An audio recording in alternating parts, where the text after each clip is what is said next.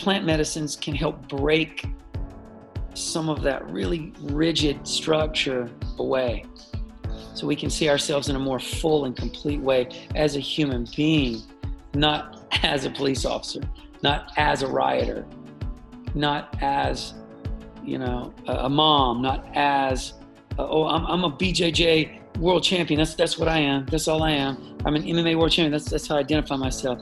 It's like, well, you could identify yourself really as a human who happens right. to box. You also yeah. happen to you know, I happen to move, but my my center of gravity, my anchor point, is I'm a Homo sapien. Welcome to the Driving Force podcast, everyone. I'm your host, Chase Rosa, a former private equity analyst turned performance coach to founder CEOs, and avid Brazilian Jiu Jitsu and obstacle course race athlete. This podcast will feature conversations with uniquely driven and authentic individuals across sports, business, and wellness who continue to achieve great things in their respective fields. By presenting their stories, uncensored and uncut, I hope to inspire you to take a step back, look within, and evaluate your path and journey. Today's guest is Cameron Shayne. Cameron is the founder and director of Budokon and is considered the father and founder of mixed movement arts. Cameron pioneered the phrase and concept of BDK mixed movement arts by combining Brazilian Jiu Jitsu, mixed martial arts, yoga, crawling patterns, mobility, calisthenics, and cognitive studies into a single black belt system known as Budokon. Cameron describes movement as a way as a way of examining mind and believes practicing Budokon can be an excellent way to facilitate self-transformation and self-discovery by breaking down a person's false constructs of self. Cameron began studying martial arts and meditation at the age of 12 and yoga asana training at 25. He has black belts in both karate and taekwondo, as well as his brown belt in Brazilian Jiu Jitsu under the Gracie system. He's also the movement coach for Bellator World Champion Lovato Jr. fight team, as well as artists and entertainers Charlie Sheen, Sean Penn, Slash, Courteney Cox, Rene Russo, Meg Ryan, and Jennifer Aniston, as well as Olympians Kerri Walsh Jennings and Sugar Ray Leonard. In this interview, we go into his upbringing and what got him interested in martial arts and yoga. We discuss his experience working as a bodyguard for Charlie Sheen and the lessons he took from that experience. We touch on plant medicine, instant fame, and self discovery, and of course, delve deep into Budokon and movement. And so, without further ado, my interview with Cameron Shayne. Yeah, so what's going on, bud? yeah, I mean, what's not going on? Yeah, seriously, with all that's going on in the world right now, it's uh, it's pretty crazy. So I definitely appreciate you taking the time to come on the podcast. It's an honor to have you on. I really, really appreciate it, and I'm an avid fan of your work and and all of that. So, so thanks again. Thank you very much. I I am grateful to have any fans. ah, come on. Yeah. You have tons of fans. What are you talking about? well, I got, you know, the, the uh, fans or people who like to watch, you know, cars crash and trains wreck. So, you know, you, you sometimes you wonder how many people are, um, how many people are really interested in what you do and what you're saying and how many people are, you know, are uh, like to watch, they like to watch the riot, you know? And there's a lot going on out there. So it's a very interesting. Yeah, there's you know we live in a, culture where voyeurism is a sport. You know, it's something. I guess it's okay. always. Been, I guess it's always been that way. But a lot of times, you know, if it's like my mother, if I, I my mom will say, "Oh, I'm I'm watching," you know, The Bachelor. You know, I'll say, "Jesus, mom, that's such shit. Why are you watching that?" like, she said, "Oh, I know. It's just, it's just entertaining to see, you know, I'm like, you know, but she's, she knows what it is and yet is, so, so people do, people do pay attention to things in an insincere manner in terms of their, they're not sincerely there uh, as fans. They're not sincerely always present because they're interested in learning or discovering something. They're oftentimes uh, just spectators and there's there is a difference it's kind yeah, of yeah. it's a comical difference, but it is one. Um, but yeah, with the world uh, being as it is, it's special. It's definitely special. What kinds of um, what kinds of, of interests do you have in in uh, what what uh, what I do? What how did you find my work? Yeah, so I initially found out about it through my dad, um, and through another martial arts connection of mine who is been practicing the art of Silat for many years mm-hmm. and has, was an avid fan of your videos. He's really into the art of movement, I guess you could say. Mm-hmm. And through that, he told me about about Budokon, and I checked it out, and I was like, "Huh, this is this is really really interesting." Um, I kind of like what what he's doing here and integrating movement, like this calisthenics, yoga, and martial arts into this one kind of system to help kind of drive self transformation kind of through that c- curriculum, which I found really interesting. So definitely want to get into that later and dive deep, but maybe to start, I like to start at the beginning. So where where did you grow up? Charlotte, North the south of the, you know, the U.S. Um, uh, you know, very quiet. 1971, I was born. So, uh, you know, in the 70s, in the South neighborhood, outside of the city. Um, very different time. No cell phones, no social media, no no real distractions from self discovery. Uh, you know, the more things that you have to keep us to keep you entertained the the less the less uh, emphasis you know we and, and I, th- I think that's actually a, a failed it's not the word i'm looking for the less the less urgency there is to discover something about you when tools are so much more entertaining so, you know, we love we love video games as kids. We love uh, we love films. We love interactive environments. And so, you know, kids are your biggest market, of course, for that type of uh, technology. So when I was young, probably your, you know, maybe your dad. How old is your dad? He's sixty-seven. Okay, I'm forty-eight. So, um, he's 10 years older. So is he 10 years older? 50, uh, I'm 48, 57, 20. 67.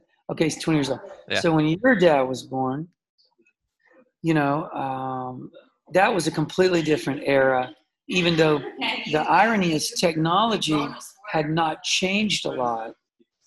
And, and between those two points, in terms of, you know, tools, you know, we had a phone, it had not advanced very much we had didn't have the internet still, you know, at that time. So, you know, with all those things not being there, your basic tools weren't that interesting. So as a kid, you grew up, whether it was your dad's generation or mine, you just grew up with really basic things. I mean, I grew up when eight track players were still in cars, and then you had a, then you had a then you had a you know then you had a tape player, and then you had a CD player, and know, and now that's obsolete. So your dad and I grew up in a in a very similar era, not because it was the same time, but because technology really hadn't made that much of a difference in in in sort of how we socialized. But now we socialize very differently. And that's due to technology, and we both know that. So there's no need to expound on that. and yeah. because and because of that, it's changed our it's changed our relationship with ourselves more and more.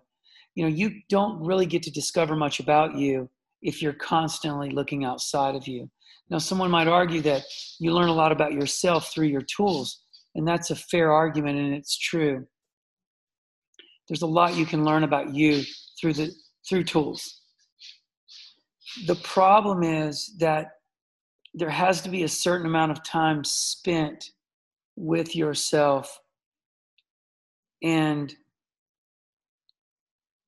you could you you could spend it with the tool by itself, which would sort of put you on the road of being sort of a, a master craftsman with that tool. And there's a lot to discover when you're, in a way, committed to a single tool for your entire life. It's like being married. So you learn a lot about being, you know, yourself from being married that you just simply can't learn from being a bachelor, single young guy who's just, you know, dating this girl and that girl and this girl and that girl. So, you know, you can learn things from that, but not the same things you learn from a committed long term relationship. And so, North Carolina at that time was a very simple place and very basic. And in the past, uh, you know, almost 50 years, of course, it's changed. That's a half a century. So it's changed a lot and a lot more yeah. people and a lot more technology and a lot more distraction and a lot. So uh, more people on the planet knowing less about themselves. That's where we are. right. And uh, it cut out at the beginning there. Did you say Charlotte, North Carolina? Charlotte. Okay. Yeah, that's that's interesting. It uh it reminds me of a lot of this Ido Portal quote where he says the more expensive the tool, the cheaper the mover, and the the cheaper the tool, the more expensive the mover. I don't know how that how that resonates with you. Um, let's take a minute and you know, I mean, pretty. I mean, there's with most quotes, and a quote in this case is sort of understood as an observation because it's an observational statement. Mm-hmm uh, most observational statements have some truth to them. You know, there's there's a reason things are stereotyped. Uh, you know, so that that makes total sense. So in in an, in a relative way, that is true. Uh, if and, and again, it's also about understanding the layers of that statement because, of course, every statement can be understood in many different ways depending on how you unpack it. So mm-hmm. if you apply that statement specifically to just because you get a more expensive tool doesn't mean you're going to be a better mover. That's that's absolutely true.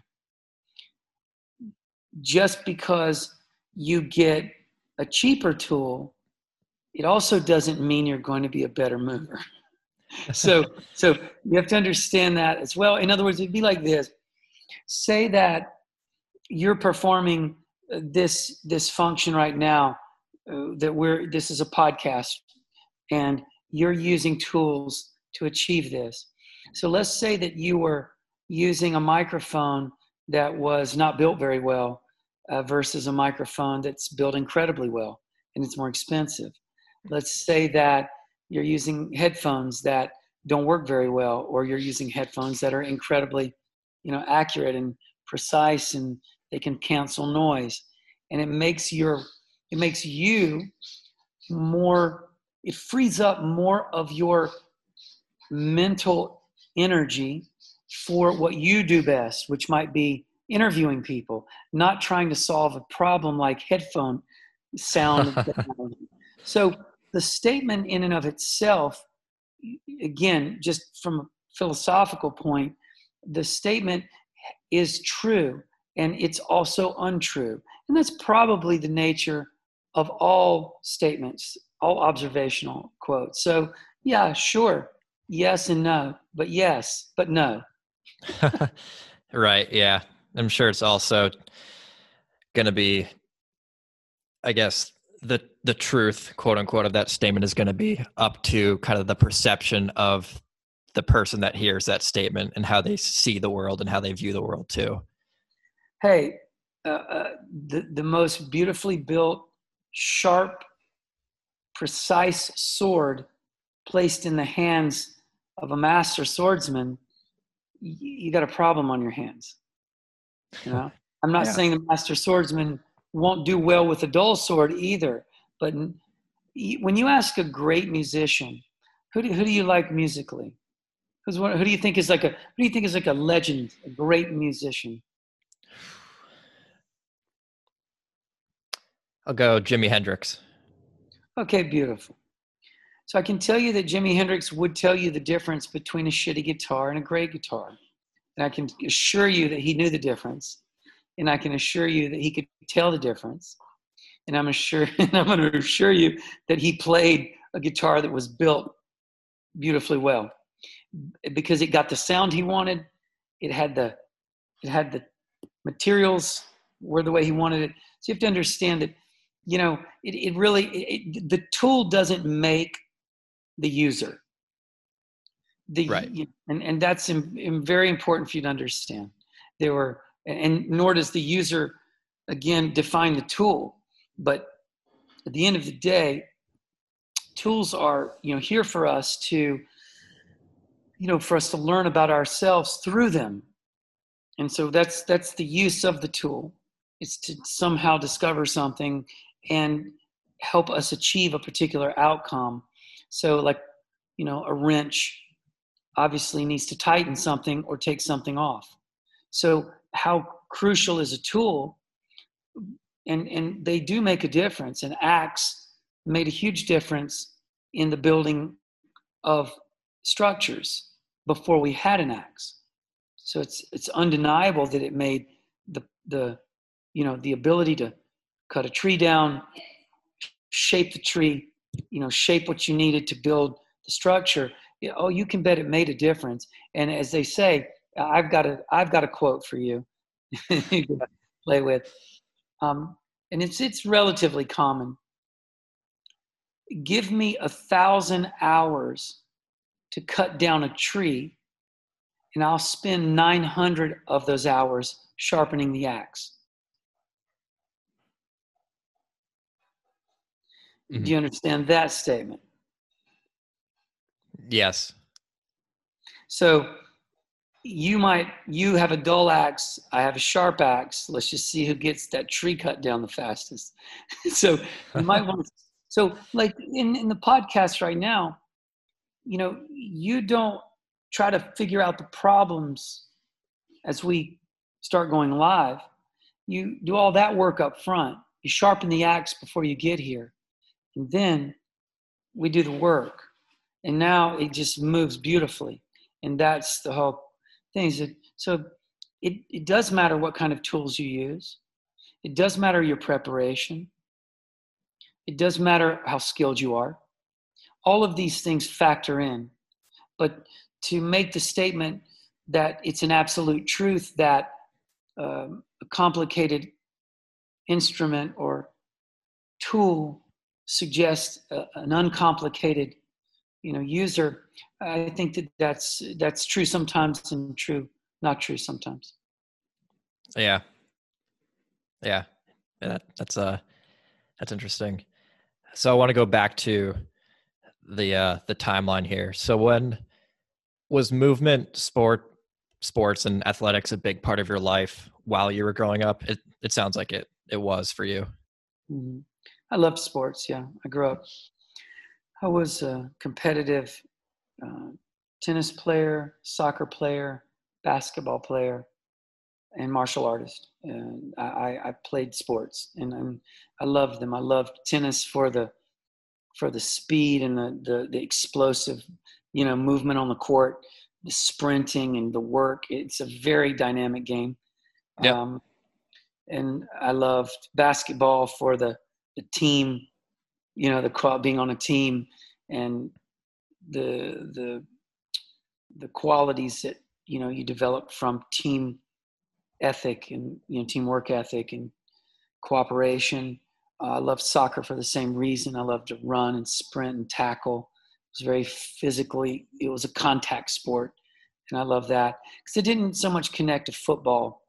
I just and I think I to this day I still see football the same way. I still think it's unnecessarily violent on the bodies of men that play it.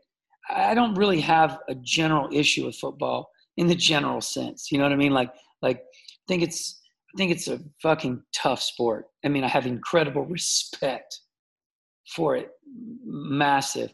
But I think it really fucks up the guys that play it professionally. I think it, you know, it, it it's tough on their bodies. And as a as an athletic coach, and a movement specialist, it's just an unfriendly uh, concept to just literally ram your body into another person's body at full speed. You, you know what I'm saying? Just just the general Yeah, the general premise of it is is already suggestive of damage. It's it's a damaging concept, and it'd be one thing if you just did it like a couple of rams when when mating season hits and they you know fight for for position, but to do it on a daily basis, to do it year after year, it, it, it's incredibly destructive on the body. Uh, a lot of you know a lot of brain injuries uh, are are you know the result of of that of, of of impact trauma. It's just you know again i respect it don't get me wrong and i'm not i'm not saying oh football's stupid. No i don't think that at all i think it's an amazing sport i just think it's incredibly tough on the body so i, I definitely played sports that i was like no i'm going to be i've got a long-term vision of me moving until i'm 95 years old so you know though i'm a martial artist and a lot of people would say man that's I mean, fucking kicking people in the head, you're punching in the head. Yeah, I'll take that over football any day. I think it's far less uh, destructive. It's just, I mean, you hurt, you get hurt in different ways, but mostly joint injury in martial arts. You know, you get a torn meniscus, you get a, you know, you, you tear ligaments, you know, from twists, and you get your basic things. You get some minor cuts, but mm, to say you get you know brain injury you know it's it's just at this point there's no evidence for long-term brain injury from mma or from jiu-jitsu um, or from judo or from karate but you know there but and, and so it's it's something to consider so with sports i was i was always more interested in something that would give me an amazing feeling but was long term sustainable. Mm-hmm. I want to do this. I don't understand why you would do anything that's short term in that yeah. manner. Right. Right. And I was I was going to ask, do you share the same mindset about MMA and the UFC as you do football, or is it more because football is kind of that force meet force, whereas mm-hmm. whereas MMA and the UFC you can yes. you can uh, redirect and right. the force and all of that. Is that? Yeah, it's not a force meets force environment. Uh, if guys bang their heads against each other, it's an accident. And the most it typically does is cut somebody. Um, but and you do get kicked in the head, and you can get kicked in the face. Ronda Rousey obviously broke her jaw getting kicked in the face. Um, so it does have legitimate impact. But broken bones and, and injured soft tissue are not the same as permanent neurological damage or permanent joint damage that can also occur from repetitive ramming of the body, which is also seriously problematic. Football players' knees, you know, just go to shit, getting clipped at their knees all the time. Um, I mean, dude, again, you're you're ramming your body into another person over and over and over. And that's not that's not the same as wrestling. Wrestling's also very tough. It's a grind. It's a really tough, exhausting grind. But um, I wouldn't call it, you know, I wouldn't call it impact. Uh, I wouldn't say that it's a high impact um, sport because you're basically shooting in, capturing legs, uh, being taken down, uh, being picked up, slammed. Those are legitimate concerns for injury, and they do produce injury, but they don't. I don't think they produce the kind of injury that you receive from head-to-head contact, uh, purposeful ramming of your head. And there's really no way to tackle anybody without going head first you can reach your arms out, but you know that people just shut that off. You've got to go in, you know, center line and and try to get arms around them, and that's the same as rest. And the reason I know that you know, as a kid, I grew up playing tackle football for fun, you Mm-hmm. know. Yeah. But not, I did, you know, not not uh, padded football. Um, but we played we played you know tackle football as a kid. It was normal. North Carolina, we're a sports you know basketball, football, baseball. Um, you couldn't grow up not playing some type of contact sport as a kid, but I think you have to really ask yourself what kind of how do you see yourself athletically 10 years from now 20 years from now 30 years from now? Because whatever you're doing now is going to determine what you look like at 50 and 70 and 80 and so uh, you know i already feel i take a lot of risk with martial arts itself. I box you know i, I mean mma and i train with all my fighters. Um, i do training camps with them. I'm their sparring partners oftentimes. Um, so I- i'm i'm active in in the work. I'm not that guy that sits on the side and just teaches people how to stretch or move. You know as a you know as a martial artist as a black belt and a fighter and it's it's i can't do i can't watch anyway. I'm not going to sit and just you know i'm going to get out there and be a partner and give them a body to beat up on and work with and practice on because that's what you do as a team you know? Mhm.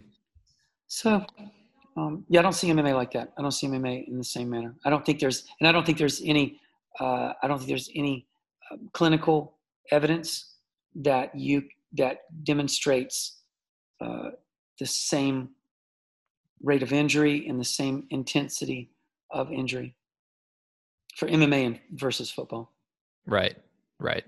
And until Yeah. they produce that, until they produce that, I, I would, I would, I, I, and, and again, intuitively, just from my own sense of uh, uh, observation and experience, I also don't see it. I don't see that kind of injury. I just see basic soft tissue injury. Oh, pulled hamstring. Oh, my lower back. Oh, my this. But spinal injuries, you know, real serious impact injuries, no. Very, very rarely. I mean, it can happen. I'm not saying it can't, but so can getting in your car. I'm not. I don't think that's the same. right. Right. Yeah. No, I think that makes sense. And so, when does yoga and meditation start to enter your life? Uh, yoga specifically, when I was in my 20s, I met a girl. She was a yoga practitioner when I lived in California in Los Angeles. Meditation very early, 12 years old, with Wow. martial arts. I found meditation with martial arts because that was part of the archetype. You know, if you watch Kung Fu theater, you know, every every master meditated. You know, that's what you did. You you'd sit, and that in itself was a discipline. You sat and you controlled the mind, Mhm. and through controlling the mind, you controlled the body. So it was implied that they were really one thing. I could never see them as, oh, you meditate, and that has nothing to do with martial arts.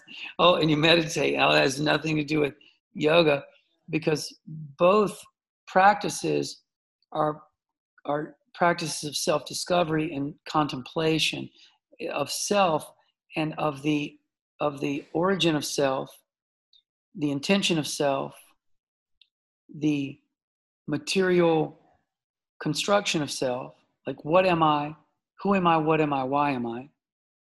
These are all questions that you ask through that practice.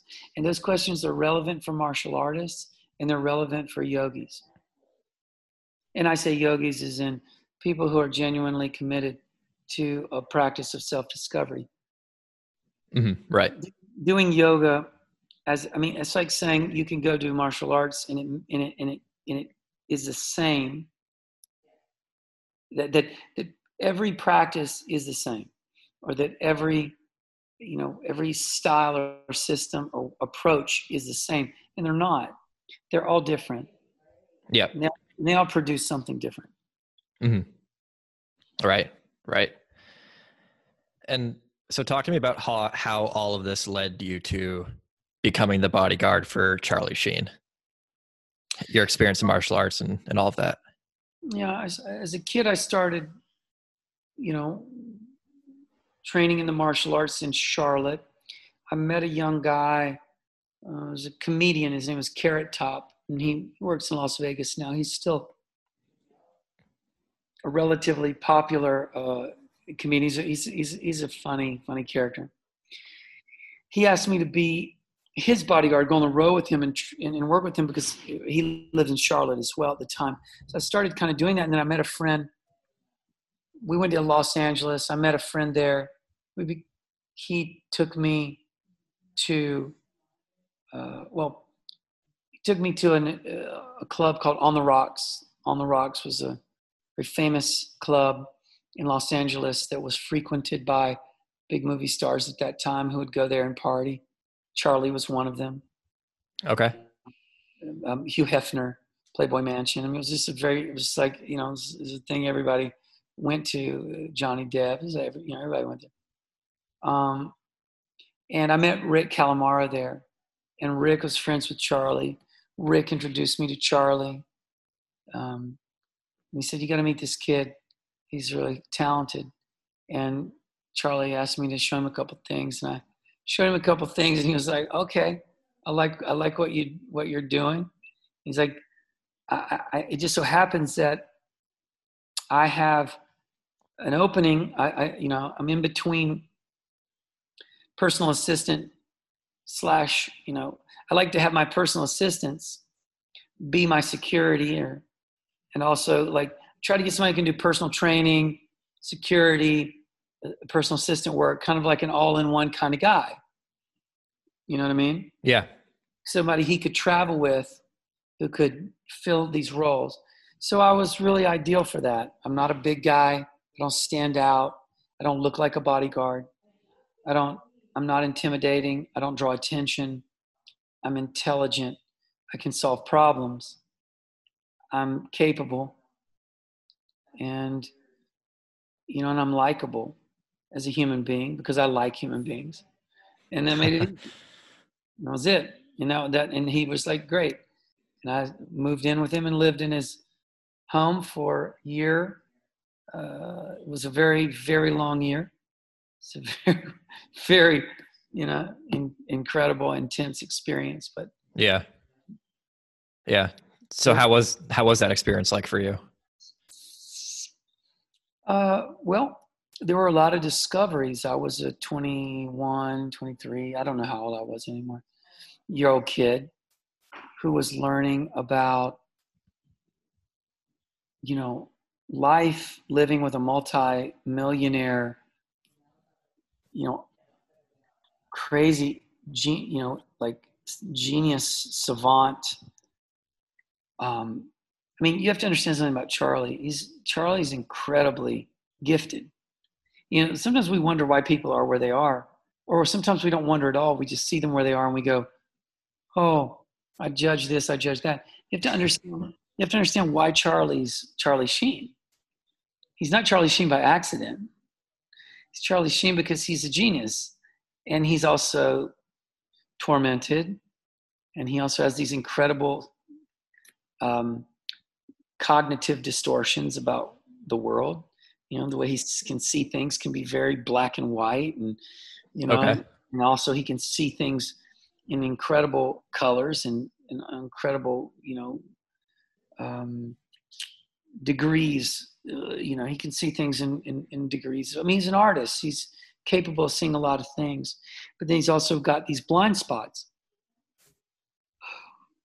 and those blind spots are the things that cause you to suffer. And when you suffer, you typically want to get out of suffering. And an easy way to get out of suffering is using drugs because you can change your mental state, your you know, psychosomatic state. You can physically feel better and then mentally feel better for a period of time. And you know drugs provide that. And when people are in a lot of discomfort and pain that's a very quick and easy fix when they're either not doing therapy or they've never they or they will not they will not do therapy. They have not or they will not. And so and, and again therapy is like taking the stairs and drugs are like getting in the elevator and that's a very different it's a very different ride to the top it's you know hard the stairs are you know stairs are incredibly um, um, demanding and difficult and unrewarding. I mean, you know, you, you, just your legs are burning, you're out of breath, you, you can't see the end. It's hard. You have to stop. Mm-hmm. You have to you have to talk yourself into going again. You know, just imagine imagine going to a, to the top of a hundred story building, taking the stairs. I mean, it's going to be a grind. It's not going to be easy. It's not going to be fun. It's going to be a grind. Are you're going to take the elevator and you're there, man. Maybe, you know, so maybe a three minute ride up, maybe not even that, and you're at the top. And you can take the stairs and it's probably going to take you an hour. And real time in terms of relative time, as Einstein said, that hour that, that hour is going to feel like years because you're suffering. And then there's that elevator ride that's going to feel like it's over before it started because there's no suffering at all. It's pleasant. And that's just how we experience, you know, pleasure and pain and how we relate to it. Right. You know? And that, that but that's how I would translate that over to the, the previous question. Right. Yeah, and with that with that analogy, I guess the the elevator ride, you there's always the the come down, right? From the from the drugs and the alcohol, whereas whereas therapy, there's um, yeah, if you commit to even. it, it's even. Yeah, there's not so much of a spike either direction, so you do get a more even ride, but it's an even trajectory up so it, it kind of it, it's a it looks a little flat, but if you back out and you and you expand the timeline, you start to see the line, of course, moving upward as a as opposed to moving horizontally or you know you know straight across. It's both are horizontal in a way but there's a horizontal vertical happening there in the elevator and there's just pure horizontal happening typically with with uh, uh, uh um, uh, excuse me so uh, when you the elevator and i know that you already understand this but i'm going to say it again in a different way too the elevator it, there's no problem to solve. You understand? There's just no problem to solve. You just get on, you push a button, you go. And with the right. stairs, and with the stairs, problems keep coming up. They keep arising. Uh, the problem of I don't have enough energy. The problem of my body isn't uh, isn't conditioned for this. The problem with I'm mentally not durable enough to keep keep going. So because no problems arise, there's no growth. And if you want that horizontal vertical, you need problems to solve and you need to back out and look at the expanded or extended timeline when then you can see like when people say man you know humans matter so much and then you look at a timeline with humans versus how long the earth has been in existence and you go wow um, we literally literally just walked into the party. You know, party's been going on, and we just we just fucking arrived. We are so we are so incredibly insignificant in in you know for the earth in every possible way and i and i mean that in the sense that if humans of course died tomorrow it would literally have no effect on the planet other than the interference we we create with its general health. Yeah, it would likely be a positive effect. 100%. yeah. Right. And other than maybe don't do drugs, what was the biggest uh, lesson or takeaway that you took from that experience with Charlie Sheen? Well, you know, I also don't, you know, I don't believe in not doing drugs either. Um, believe, don't believe, drug, you know, every person needs to experience things because it's part of their discovery process and some people discover themselves through cocaine, through alcohol, through uh, psychotropics, and some people don't. You know, you can discover a lot of things about yourself that really inform who you are through those things. So I'm not really against them or for them. I mean, do I think they're necessary to achieve the goal? No. Do I think psychotropics, psilocybin, ayahuasca, peyote, do I think that plant medicines can contribute to big breakthroughs? Yes, I do. Do I think they can create the opportunity for an accelerated breakthrough? Yes, I do. So I, I would not say that I think that plant medicine is because it is like an elevator. To suggest that it does not have its place in the development of consciousness would not be accurate. I don't I do not do not see it that way. I see it as all things have their place because they are, they exist. So if mushrooms grow wild, they're there to be eaten. And if cannabis grows wild, it's there to be eaten. Is it there, you know, you know, do should we eat it every day? Should we grow it every day? Probably, probably not. But only because that's not occurring naturally, typically that you would see any animal consuming a psychotropic on a daily basis, that might not be something that makes sense in that manner.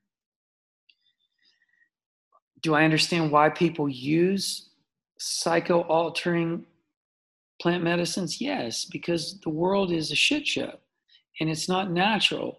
And because it's not natural, you can imagine why a person would want to escape from this artificial reality to enjoy a reality that feels more authentic. Because, you know, when you're high from some, either any plant medicine, there's a certain frequency that you tune into that really doesn't it really doesn't matter whether you're interacting with your dog or a poem or, or possibly a book or or or you're digging in the ground planting vegetables you know or, or you're you know you're i mean the point is there's something about psychotropics mind altering substances that make everything understandable and everything it, it, it helps us create order and understanding around really everything. It can it can be that that experience for sure. You can be like ah okay i get it. You do sort of drop out of this in a way this state of judging witness who's or that's probably actually not accurate to say not the judging witness but the judging object of the subject of the witness. So in other words you identify as the person you know i'm the dad i'm the mom i'm the person doing this i'm the police officer i'm the rioter i'm, I'm identifying as one of these characters these archetypes. And i get really caught into that character and i'm no longer able to see that that's just an archetype that there is really just a Homo sapien underneath that uniform. There's just a Homo sapien when you take away law, order, social structure. You just drop five of us on a on an island together. We're just five Homo sapiens on an island trying to now cooperate to eat and live. There's no sheriff. There's no bad guy. There's no there you know there's no robbers, there's no cops. You know, all that stuff is those are those are these are all uh, mental cognitive constructs that we create in order to try to find a place to be and, and to identify as, oh, I am this guy and I am that guy. And that helps us. And, and, and, and plant medicines can help break some of that really rigid structure away so we can see ourselves in a more full and complete way as a human being, not as a police officer, not as a rioter, not as you know a, mom, not as uh, oh I'm, I'm a BJJ world champion. That's that's what I am. That's all I am. I'm an MMA world champion. That's that's how I identify myself. It's like well, you could identify yourself really as a human who happens right. To box. You also yeah. happen to, you know, I happen to move, but my my center of gravity my anchor point is I'm a Homo sapien. And I always keep coming back to that center of gravity. Yeah, yeah, I think that's super important to kind of not identify yourself with with being one thing or like if you're say working in an office environment and I had this experience where I identified myself so strongly with the last company that I worked at that when I left it felt like it stripped away essentially my identity. So I can definitely definitely appreciate appreciate that. Yeah. And and I've also heard particularly with ayahuasca how it can accelerate the self-discovery process like you said. So have you have you tried any of these psychotrop psychotropics or ayahuasca? Yeah, I think the the better question is what uh, what psychotropics have I not tried? Okay. I've been, I've been, yeah, I've been, I've been eating plant medicine and working with psychotropics since I was uh, 18, 19 years old. So I was pretty young when I started exploring, um, you know, plant medicine. So, yeah, it's been a it's been a long, fascinating journey learned a lot about myself through the process. I mean, I couldn't imagine who I would be if it were not for many of those moments and those journeys. They right. help me. They help me to arrive at the person that I am currently becoming and changing into on a daily basis. It's just it, it's all about what's informing the me that's always becoming. I'm always becoming. I'm not. I have not become. So the man that I'm becoming is always influenced and informed by those experiences with psychotropics. Sure. Right. And after your experience working as bodyguard with with Charlie Sheen, you got the opportunity to uh, meet meet Chris Tucker and be the fight scene coordinator for Rush Hour one and two, and then after that became the personal trainer for A-list celebrities like Jennifer Aniston and and others. So with this life that looked probably looked really amazing to people from the outside, were there things that you didn't really enjoy about it, kind of on the inside that people may not have seen? Oh yeah, I mean, you know, I didn't enjoy I didn't enjoy the general population that I you know became that I became related to. You know, you know, whatever you're in relation to is what sort of feeding you. That's your nutrients.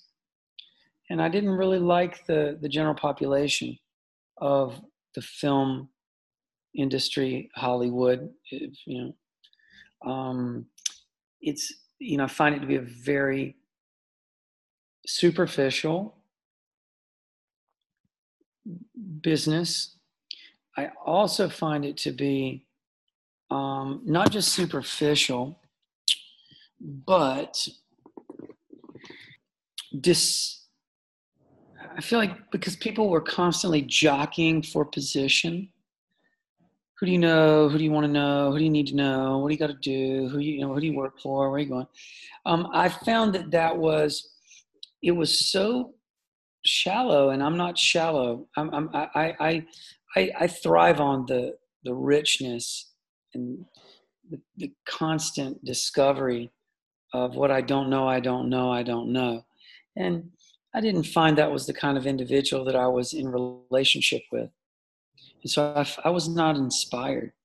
There, some of those people exist, and uh, the the ones that did, for the most part, I tried to work with or, or connect myself to. And, you know, but you know, it's just there's just so few artists in that industry. I mean, if you take somebody like a Daniel Day Lewis, you know, he does so few films when he does a film, it's usually something iconic. Right. And that's why he's not he's not you know one of these young um I mean you could say oh he's not a Brad Pitt but I you know honestly Brad Pitt takes a lot of really fun roles too. He's a very interesting actor. He's a very interesting um uh you know artist in his own way and he's you know he's he's he's very good at at creating a landscape for a character a vibe. So you know him DiCaprio those guys like they're they're they're outstanding. But then you've got like you know again you got people that are more just famous. They're celebrities. They they're, they haven't they haven't really done anything to you know to really deserve um, to deserve being celebrated. You know, the, the term celebrity is you're celebrated at its core. But why why do we celebrate people that really don't contribute anything that's important or essential or necessary to the human experience when what would be necessary is things that grow us, change us, inspire us, provoke us to think. That's what art is. And I would really debate how much art is being produced and has been produced by a lot of the current celebrities out there. I would debate the point. Yeah, it's. Uh, I think what you might be, uh, or one of the things you kind of might be I don't know, beating around the bush there, or is kind of like this Insta fame or like this Instagram model sort of sort of famous. If that, I don't know, was that be kind of one one instance that you might be thinking of? Yeah, I mean, I didn't have that in particular in mind, but you know, Insta fame is certainly one of the most common, you know. I mean, it's certainly a, a modern pandemic in and of itself. It's you know it's a huge cultural disconnect. It's it's it's it's and I say disconnect because the entire when you when you have when you have when you have people that can become celebrated without needing to connect to something meaningful and important something you know you have to connect you know it used to be that you would have to be connected to something your music had to be connected to something your your paint your paintings your poetry your whatever had to be connected and now what what is really the connection it's it's you know what i mean the, the it's the rooting is so superficial it's right. Just, you know, compared to, and that's why the Beatles are like a fucking, you know, redwood with the root system. You know, who knows how deep it goes, and that's what it is. It's like a band like that is one of the last great, great you know trees on the planet that that is is that the wind is just not going to blow this thing over. Then you've got all these guys who just like planted in the superficial soil, you know, with their little shallow, these little shallow things that they produce and I mean, what do they, you know, what what what do they do? What are they what are they leaving behind? You know, when the when the when the wind comes, when the storms come, when the weather comes, they're just going to be forgotten as they should be, because they didn't do the work. And that's the case of instant celebrity. It's like being it's like instant wealth. It's the same problem. You shouldn't. Sure. No one needs to become instantly wealthy. You need to learn how to build wealth, manage wealth, build wealth, manage wealth. Not just be given a bunch of wealth, because because nine times out of ten you'll mismanage it and lose it, and then you won't know how to regain it because you didn't learn how to get it the first time. You know, silliness. Yeah, yeah, right. Let's move to Budokon now and uh and movement. So when did the inspiration come for you to start Budokon?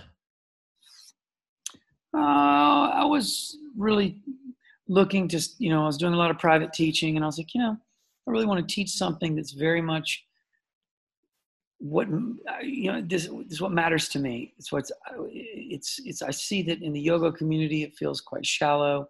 Martial arts community feels quite shallow. I want to build something that develops a person in a in a complete way uh, you know not just one particular line of development, which is just physical. I'm not looking to just develop the physical. I mean, with every developmental line, there are going to be some cross, some crossing, um, and there's going to.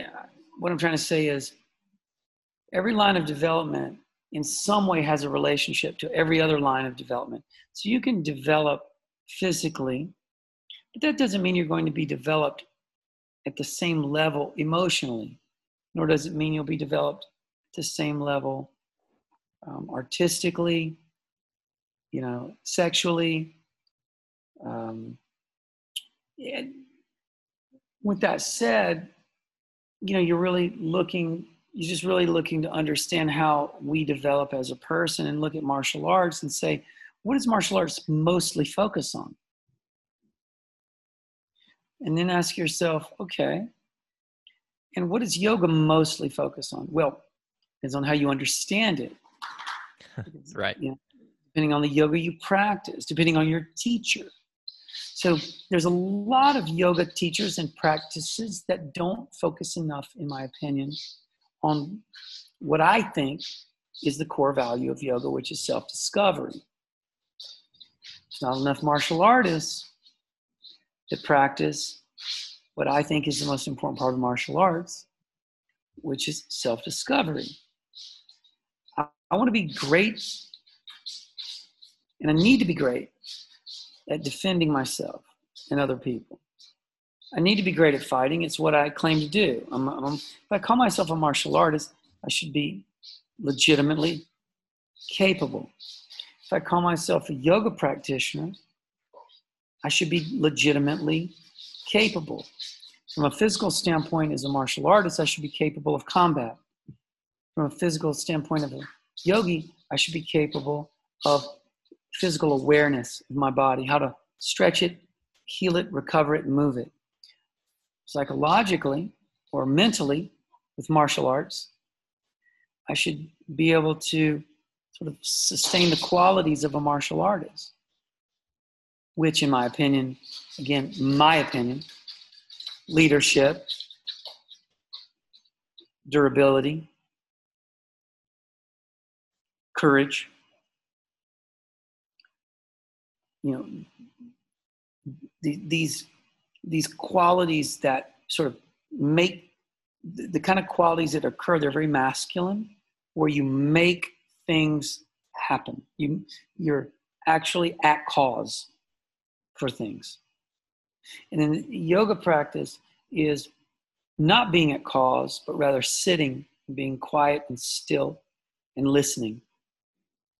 It's listening versus talking. Yeah, metaphorically. Mm-hmm. Yoga is about listening, martial arts is about speaking. Now, there are times when you listen in martial arts, and there are times you speak in yoga. But the general, the general intention of yoga is to sit, be still, observe, witness what arises and comes up, and then you decide what you do with that. Martial arts, it's about sort of making something happen. It's it's it's very it's forward. It's I'm trying to change that which can be changed. Versus yoga, I'm just working to accept that which cannot be changed and that which must be accepted. Mm-hmm. Yeah, that's that's really interesting. So it sounds like you were kind of looking for this holistic approach to self discovery, and that that kind of wasn't out there for you. Well, to, I say it to this day, there's still no martial arts, yogic arts, um, hybrid, uh, psychosomatic focused system like Budokon. It's still there's I, I, have no competition in that way. I have no I have no peer I have no peers in my in my line of work. I, am the only person that does exactly what I do, mm-hmm. and that's just as it is. So when people think that someone like Ido is, you know, or they'll see something over there like Animal Flow, or they'll see some things. They'll go, "Oh, these are your peers. These are not my peers. I don't do, I don't do what they do." Mm-hmm. You know, I, I, I, there are people that do what they do. You know, there, there, there are people that, in fact, do teach movement, pure movement, and circus acrobatics. You know, they, they do and then there are people over there that do teach fitness oriented calisthenics style, you know, movements. I that's not what I do. I teach movement as one pillar in a six pillar system. Now, and, and it's one of the six pillars. The other pillars are development lines that have nothing to physically, they don't have anything to do with physical movement they have everything to do with mental movement. They they correl- they correlate with these only when they come together. As an example, if one of my developmental lines is environmental consciousness, how I take care of the planet, the earth around me, my environment. Okay.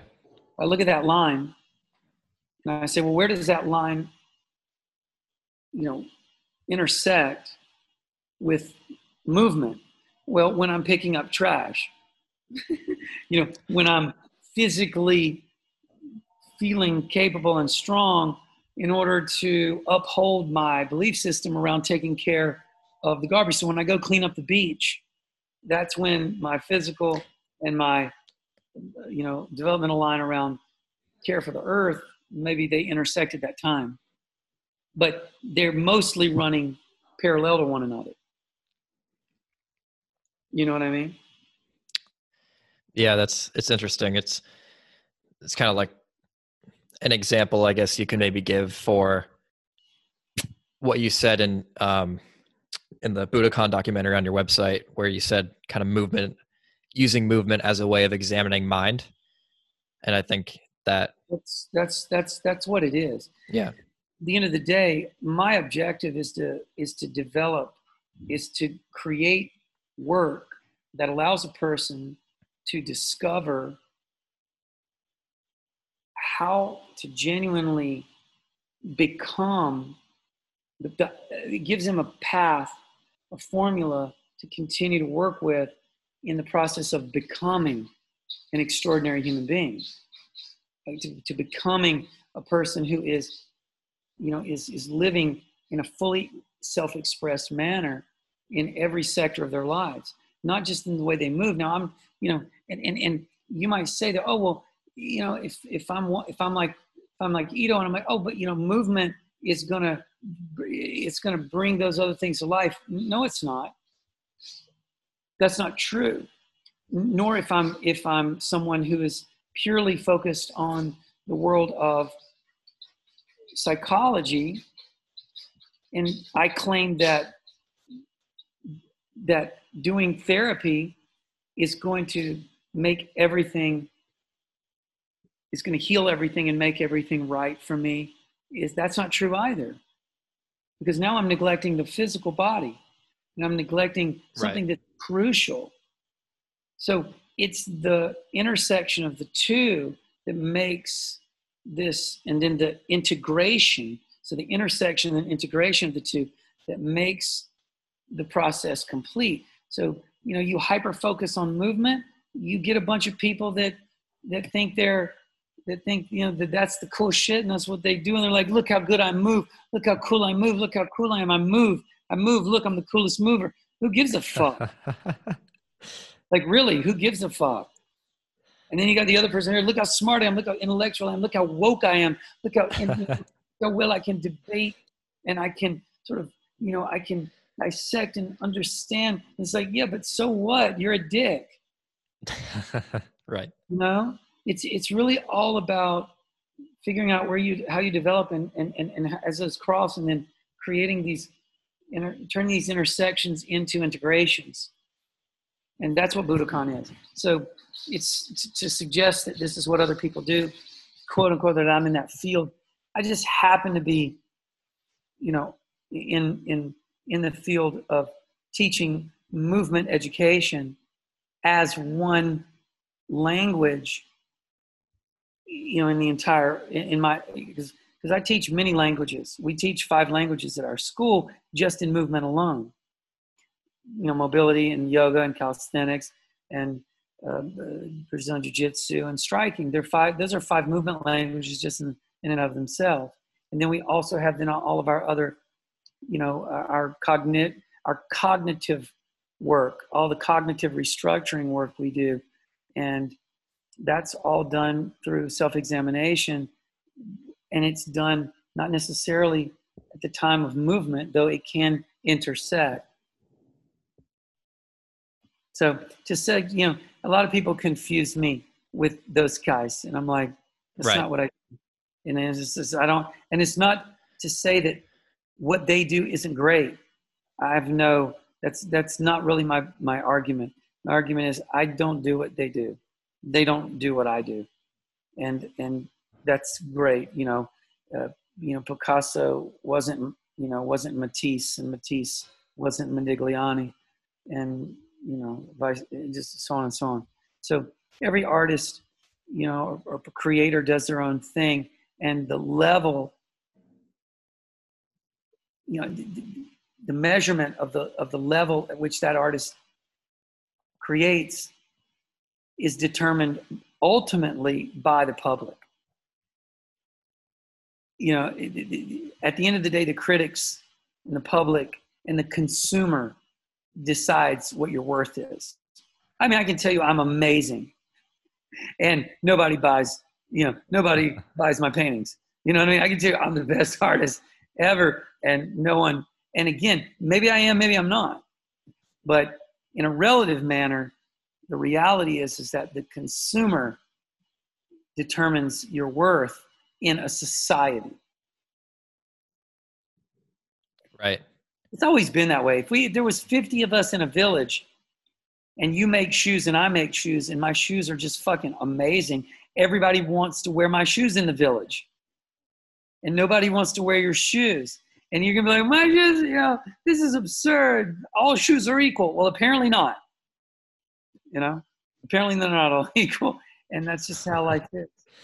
Yeah yeah that there was a there was a lot there um but what's really fascinating about about that to me is this idea of like a per, like I probably mentioned it before a couple times, but this personalized, holistic approach to helping people become the extraordinary version of themselves is super super interesting to me and kind of my own process of of self discovery and figuring figuring out that it's not just like you said going through the path of discovery and that's going to solve all your problems or going through the path of meditation and, and yoga and that'll solve all your problems and through my own kind of journey these last six months it's i've kind of like through trial and error it figured out it's this like you said it's this personalized kind of holistic approach. So yeah, I gotta get gotta get down to your academy once once uh once the dust settles. well, um, we're actually creating. We're, we've got our Budokon Academy in Miami, and we're creating the Budokon um, Training Center in Montana, which is going to be a training facility there. Um, big um, ranch, five acre ranch, and so we'll be sort of focusing, you know, our attention on that area and what you can get done up there. So it's gonna, you know, we're we're we're definitely um, a good, we're definitely a great home for people who are in process of self discovery. They're like on that path. They're very interested in it. They're, you know, they're they're that's what's that's what's on your mind. We're a great we're a great layover for that. Great visit for mm-hmm. you, you know, on that on that journey. You know, because we won't be the last thing you do. We might not be the first thing you do, but you know, sure. we'll, we'll be one of the things that will be one of the things that makes the difference for sure. Mm-hmm. Yeah. Do you think one can attempt to ascertain certain traits or behaviors of an individual of an individual based on that person's movement history?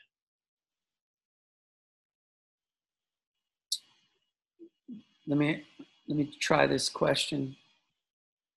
You're asking me do I think I can determine how a person moves based on their their history of movement? Yeah, or maybe like how they their how they kind of see the world based on maybe their past athletic endeavors. Oh, I mean, I can I can tell you a lot about a person by watching them move. Yeah, but that's not necessarily it's not movement history. It's movement present. You know, I, I mean, I just I can get a person on the floor and work with them for five minutes, ten minutes, and I can tell you a lot about them. If you think about it, the longer I work with a person, the more I can tell you about them. Just just movement work. I don't have to go deep into their psychology. Right. I can tell who they are by working with them and uh, just just the way they show up and the way they hold space as a student as they learn.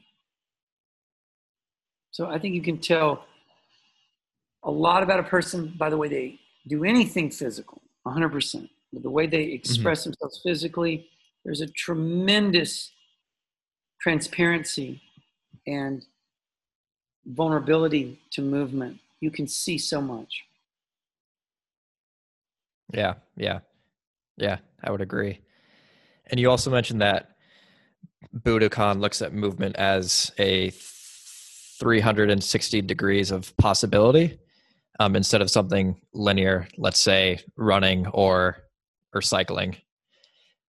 Maybe kind of lay out the benefits of this more holistic approach to movement and kind of what those benefits have over more linear linear forms of movement. Hmm. Well, I'm going to just say this in a very simple, direct way because it doesn't need a lot of unpacking or deconstruction.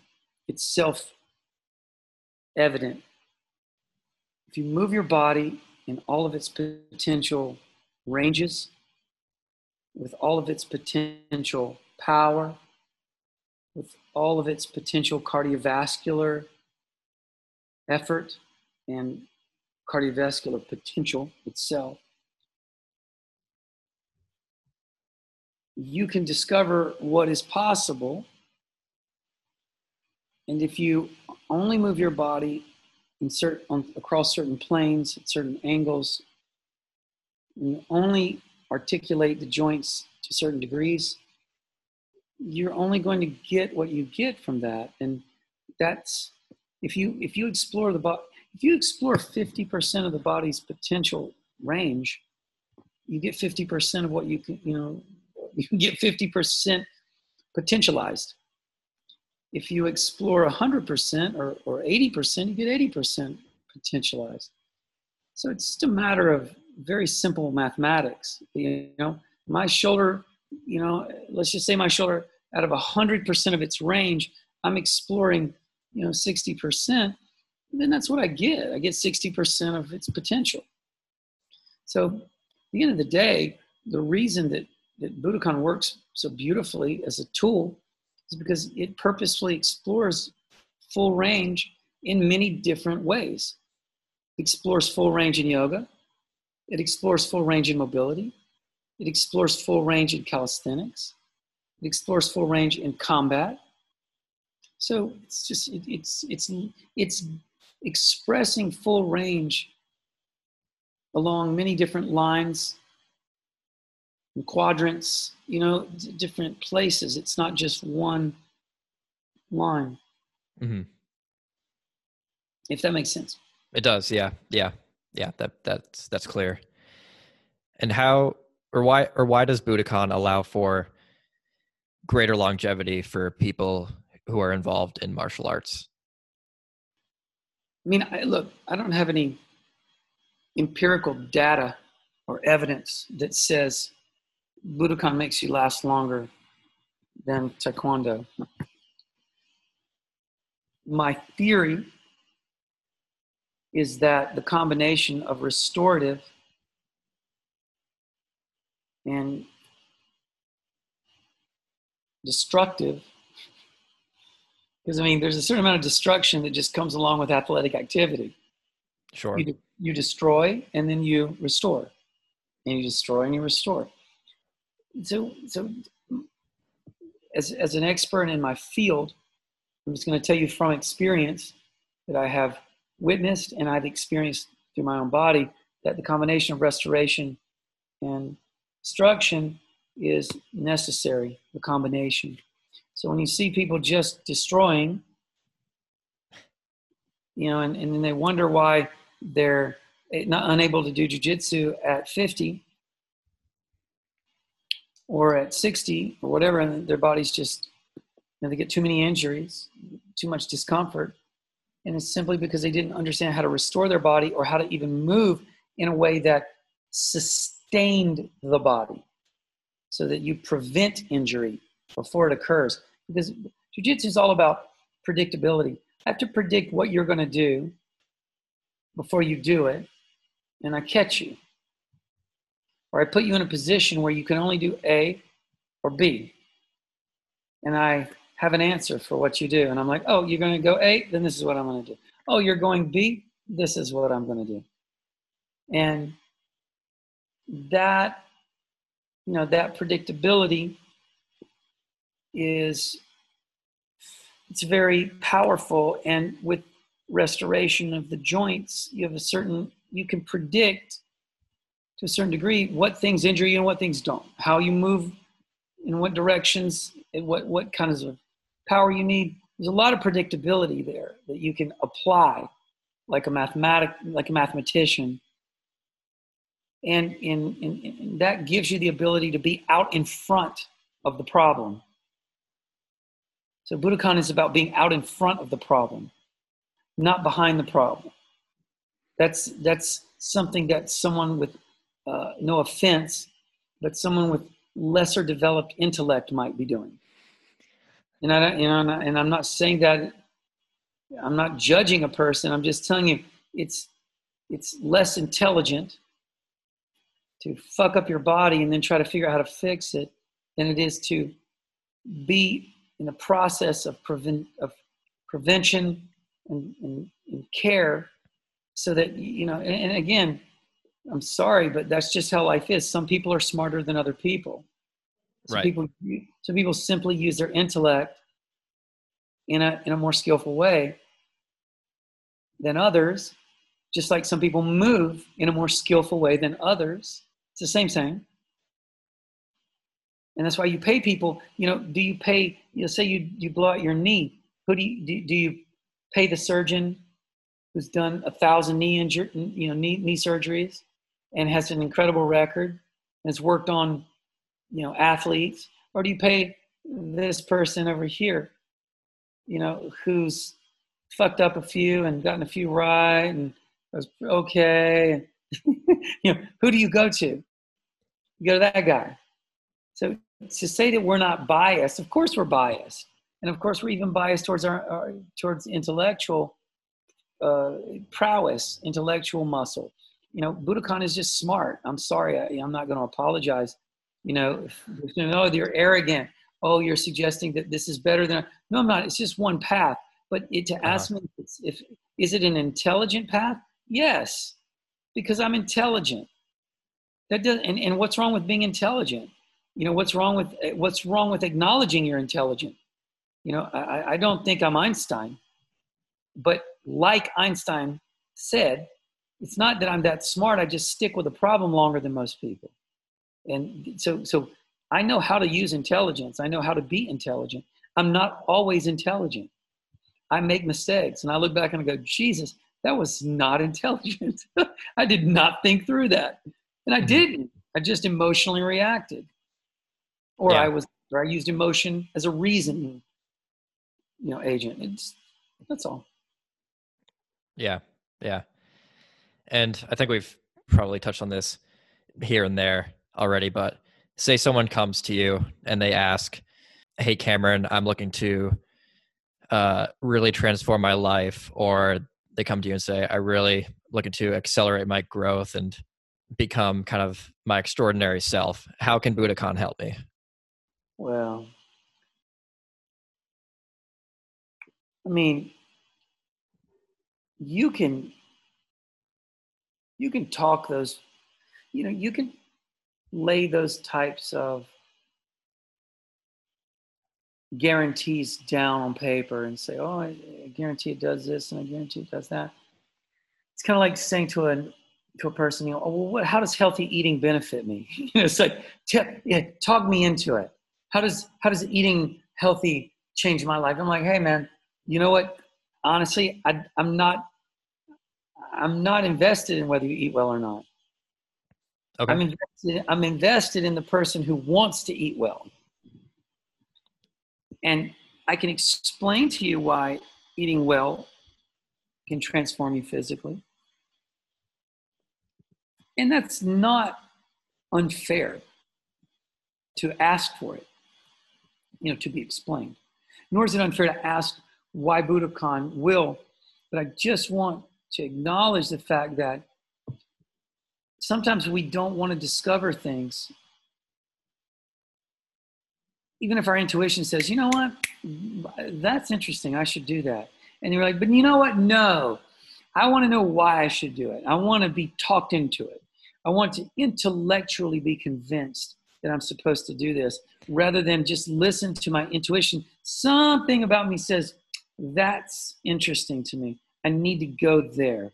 But instead of doing it, what we do is we then, of course, get into some type of uh, in, internal dialogue or a conversation where we then have to persuade ourselves to do something because it has these benefits and it has this. It's like, you know, I can't imagine a time when a student looked at a martial arts master and said, Tell me why I should learn from you. Tell me why I should study under you. Tell me what you're going to do for me tell me what your system, how it's going to be. It's like, you know, I think that's probably one of the great blind spots of this modern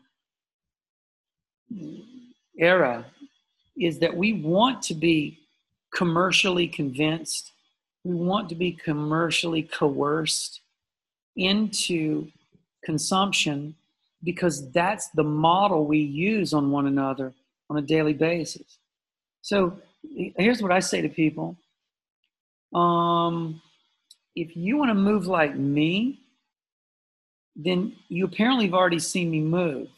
And if you are interested in what I do and how I, you know, and, and how I produce what I produce, then you're just going to simply have to show up and start doing the work because it's up to you to do the investigation. It's up to you to put in the uh, legwork up front to determine whether or not what you see is of enough interest, if it's, if it's inspiring enough, if it's if it's igniting something in you. If it is, that's enough for you to go and begin your journey. And I'm not saying how I'm not suggesting that you go, you know, completely all in day one. It's like meeting a great girl and you ask her to marry her on the first date. I'm not suggesting that. I'm suggesting that you should at least ask her out and not tell her why, not sit down with her and say, Tell me why I should date you. Right. Yeah. Well, I don't even know if it's not, you know, I can explain it, you mm-hmm. know, but that'd be like the girl sitting there and going, Well, right. I'm, I'm dedicated. I work hard. I'm intelligent. I I fuck well. I mean, you know, I mean, sh- I can do it all. I mean, you, I cook. I can cook a gourmet meal. I mean, you know, sure, if you want the, uh, but but at the end of the day, I'm, I'm just suggesting, isn't that yeah. One of, isn't that one of our sort of lesser, um, lesser developed current cultural uh, ways in which we approach something. We want to we want to we want to be you know talked into it. We want to be convinced. We want to be sold. You know there's a lot of options out there. You know there's a lot of choices and i want to know why i should work with you and i'm like you know what you should fuck off and not work with me and go work with Ido Portal or go work with fucking don't, I don't give a fuck where you go work you know at the end of the day because that's just the truth i really don't care you know that's uh-huh. the, that's probably one of the reasons you should date me is I really don't give a fuck. And that's what, at the end of the day, is part of my bizarre charm is I give a fuck, not giving a fuck. you know, it's it's there's a very fine line there. It's like if I'm not for you, don't worry, I'm not going to lose sleep over it. Right. If you're not, you know, don't no, don't worry, there won't be any love loss and there won't be any loss of sleep if you decide we're not a good match you know but but if you're asking me to convince you and i'm not saying you i'm saying the person's asking me to convince them you mm-hmm. know i'm like you know i have a website for that it's got a lot of text on it i've got videos uh, you know but really what you the people who've done the work can really see they can they look they see and they go okay yeah yeah, this is this is it. This is it. This is the work. This this is this is my next path. This is my last path. this is whatever. They know. Yeah. It's, it's, the people that I actually do have to explain, you know, constantly be, you know, carrying, you know, and and and, and cheerleading. Those are the people that actually perform the worst. Mm-hmm. They get the least out of the work. Yeah. They'll just do that with anybody. It doesn't matter if it's me or if it's that guy or that girl. It doesn't make any difference. Yeah. Yeah. And after watching some demos and different Budokon videos on your website, it's all, you know, very, very impressive. But to someone who's potentially a beginner athlete or beginner mover, let's say, what how would you ap- approach teaching them something like Budokon if they're maybe not the most ath- athletic or flexible person?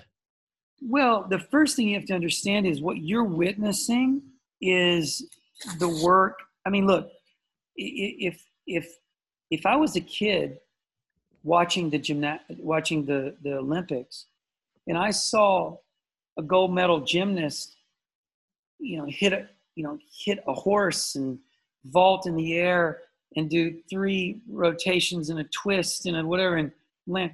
You know, in my mind, if I thought to myself, "Oh my goodness, how am I going to learn that?" it's like like that's you know no nobody would ever start gymnastics you know it's mm-hmm. got to be when you witness level, high level work, you have to be, you have to really be okay with understanding that there is a, there's an entire subfloor holding all that structure up and that's where you'll begin. You know we don't i teach people yoga before i teach them as an example mobility because yoga is an easier language to learn. They might learn it at the same time but they will definitely learn yoga because they have to understand structure and foundation and then we stack on top of that. Yeah yeah that uh that makes sense start with the most base language. Yeah. Movement is a language. So start with the most base movement language and then work your way up in complexity until you mm-hmm. get to combat which is the most complex. Yeah. That makes sense. Do you do you believe that the traditional office environment of sitting at a desk from 9 to 5 or in some cases longer has a negative a negative effect on our maybe overall anatomical development? Uh, not our not our anatomical development. Um, oh well, yes. If you're talking about a child sitting at a sitting at a table excessively you know, for, for, for excessive periods of time, for years and years and years, and then transitioning into an adult and into an office and doing the same thing again, yes, I think it, I think it has a terrible effect on the body's overall structure and, and architecture for obvious reasons. Mm-hmm. Because it's, not being, again, used at its full range or expressed at its full range, expressed at its full cardiovascular potential, or its full muscular endurance potential, or its full strength potential, its full range. I mean, nothing, nothing's being expressed at its full range, so or its full potential. So, yes, of course, that would that would interfere with the development of a person if you if it started at a very young age and they just kept doing it, and that that certainly is the that is the uh, case for many many many people, for sure. So, one of the worst things you can do is is subjugate, subjugate, subjugate your children to that type of environment or yourself to that type of environment where you say, I'm just going to become a self, I'm going to impose self inflicted slavery to this, you know, to this scenario. I'm just going to stick myself in it. And stick my children in it, and that's just how we're going to do it. All bad ideas. Really, all, all just really bad ideas. And we see the current, you know, we see the current result. It, it makes people dull. And if you like dull humans, then there's, you know, there's a there's a global epidemic. You know, coronavirus, COVID nineteen it, it, it preys on on that kind of individual, that dull, that dull, that person whose immune system is dull, their health is dull, their general fitness is dull. They're you know they're and of course they're they're they're very vulnerable to dying from that dis-ease because it's already it's it's preying on an already compromised immune system immunity to what? To everything around you, which is already at a high, you know, your immune system's already working enough if you live in the average city. Then you tack on obesity, uh, stress, unhappiness, um, you know, consumption of concentrated chemicals, white sugar, white flour, white salt, white people, you can, you can create all kinds of distortions. Yes, I, I, you know, any type of concentration, and I say white people because it's comical, but it's true. The less culturally diverse we are, the less we understand one another, the less we have empathy for each other. So consumption of just one thing concentrated just the black community when it's just consuming too much blackness when the white can is, when the white community is consuming too much whiteness when the asian community is consuming too much asian. It's the fucking same. It's overconsumption of a concentrate which is fine as long as you don't get exposed to anything else. And as soon as you know a black person shows up everybody's like whoa, whoa, whoa what's that mean? You know and all this you know so you, you need to be able to you know relate and understand complexity rather than just being you know being uh, sort of the slave to simplicity yeah yeah. That's that's, that's pretty that's that my friend. So do you have any other any other final thoughts uh, on this uh, on this conversation? Anything that you you were you were not complete on that you had on your list? So what does your daily routine look like? And let's do pre-pandemic. Um, I used to train three, four hours a day normally, but again, my job is movement, so that's easy for me to do. That not everyone has that privilege or that luxury. Um, I did, in fact, create that privilege. However, I do want to note that that I, I that's not that didn't just make itself occur. Um, so I would say that moving quite a bit. Um, but in my current reality, I run several business. You know, we have several. We have Budokon Online, Budokon Teacher Training Online. We have Budokon Academy. We have Budokon University. So we have a lot of different platforms that we run. So I have a good bit of work that I do, and then I train. So I do my physical body of work. Um, you know, on a daily, you want to meditate if you can. Uh, I've gone through stages where I was more consistent and stages where I was less consistent. But getting in some seated meditation every day is super powerful. Reading every day something that inspires you, that you know, takes you in a creative space, is also inspiring and interesting. You know, something that's, again, keeping your keeping your brain your your your neural pathways and your synapses firing you know and then moving more problem solving more physical work and uh, loving i've got my wife you know we're in love so i have a beautiful partner and being in relationship i've got two dogs i love i spend some time with them every day so you know being happy mm-hmm. you know just just having a life uh, doing things you enjoy yeah. Yeah. Daily routine of being happy. Oh, that's it. I mean, happiness is the absence ultimately of dissatisfaction, it's the absence of of suffering. So you just have to every day be doing a little bit, you know, in in in, in that. There's my little lady. What you doing? what you doing? What's he doing? Wait. All right. What's what's what's what's your what uh, what else were you thinking? Yeah. So bringing this back to the the name of the podcast, which is the Driving Force Podcast. Okay. What's what's been your driving force throughout your life? Oh, that's a great question. I like that question a lot because you know, it's always a great, you know, you, you, you'd like to, you know, I'd, I'd love to read a list of great thinkers. What's, you know, what are, what is their driving force? You know, mostly the drive to be enough, the drive to matter. Um, that's been a driving force in me uh, since I was a young man. I've, I've been driven and I mean that's just very honest and transparent. I've been driven to want to be enough for who? Enough for who? For the people around me, for myself.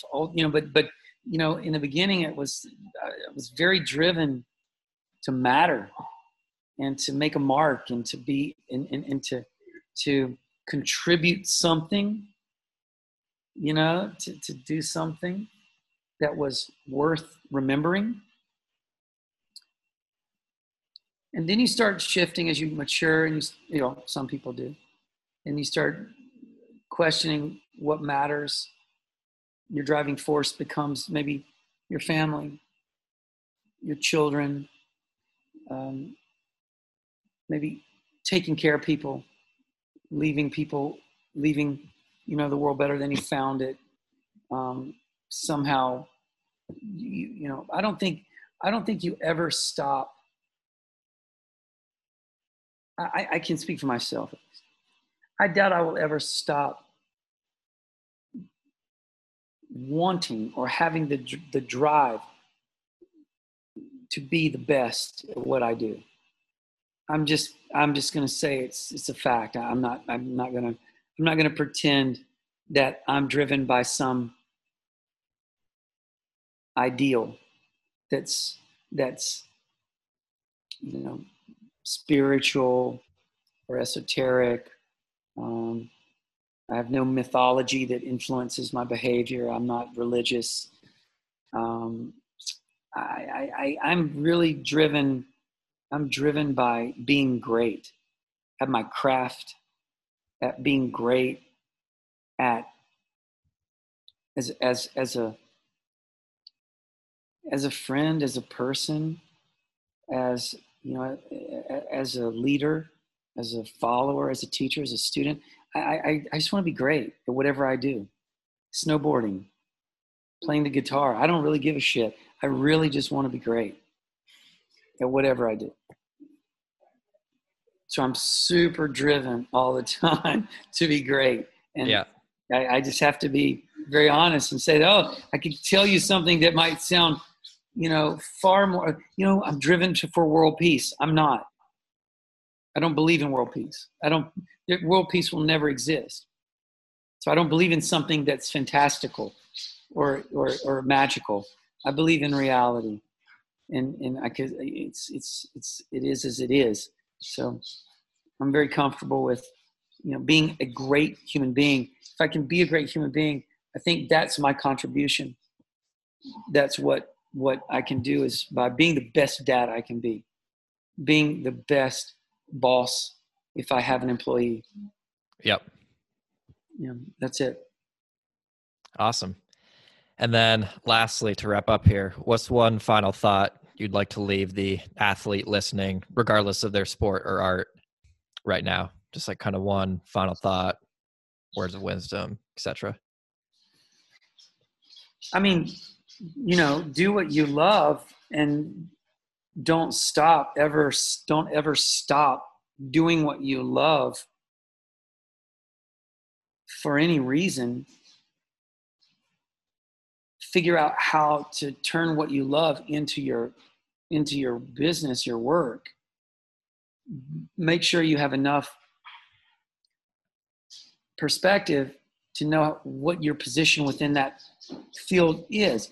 If you're not if you're not, if you're not meant to be the, uh, you know, the best grappler, then be someone like, uh, be a commentator for grappling. You know, find, but you love that. You have a passion. Great. Go and do something with that. Be in that field. You know, like if you can't act, direct.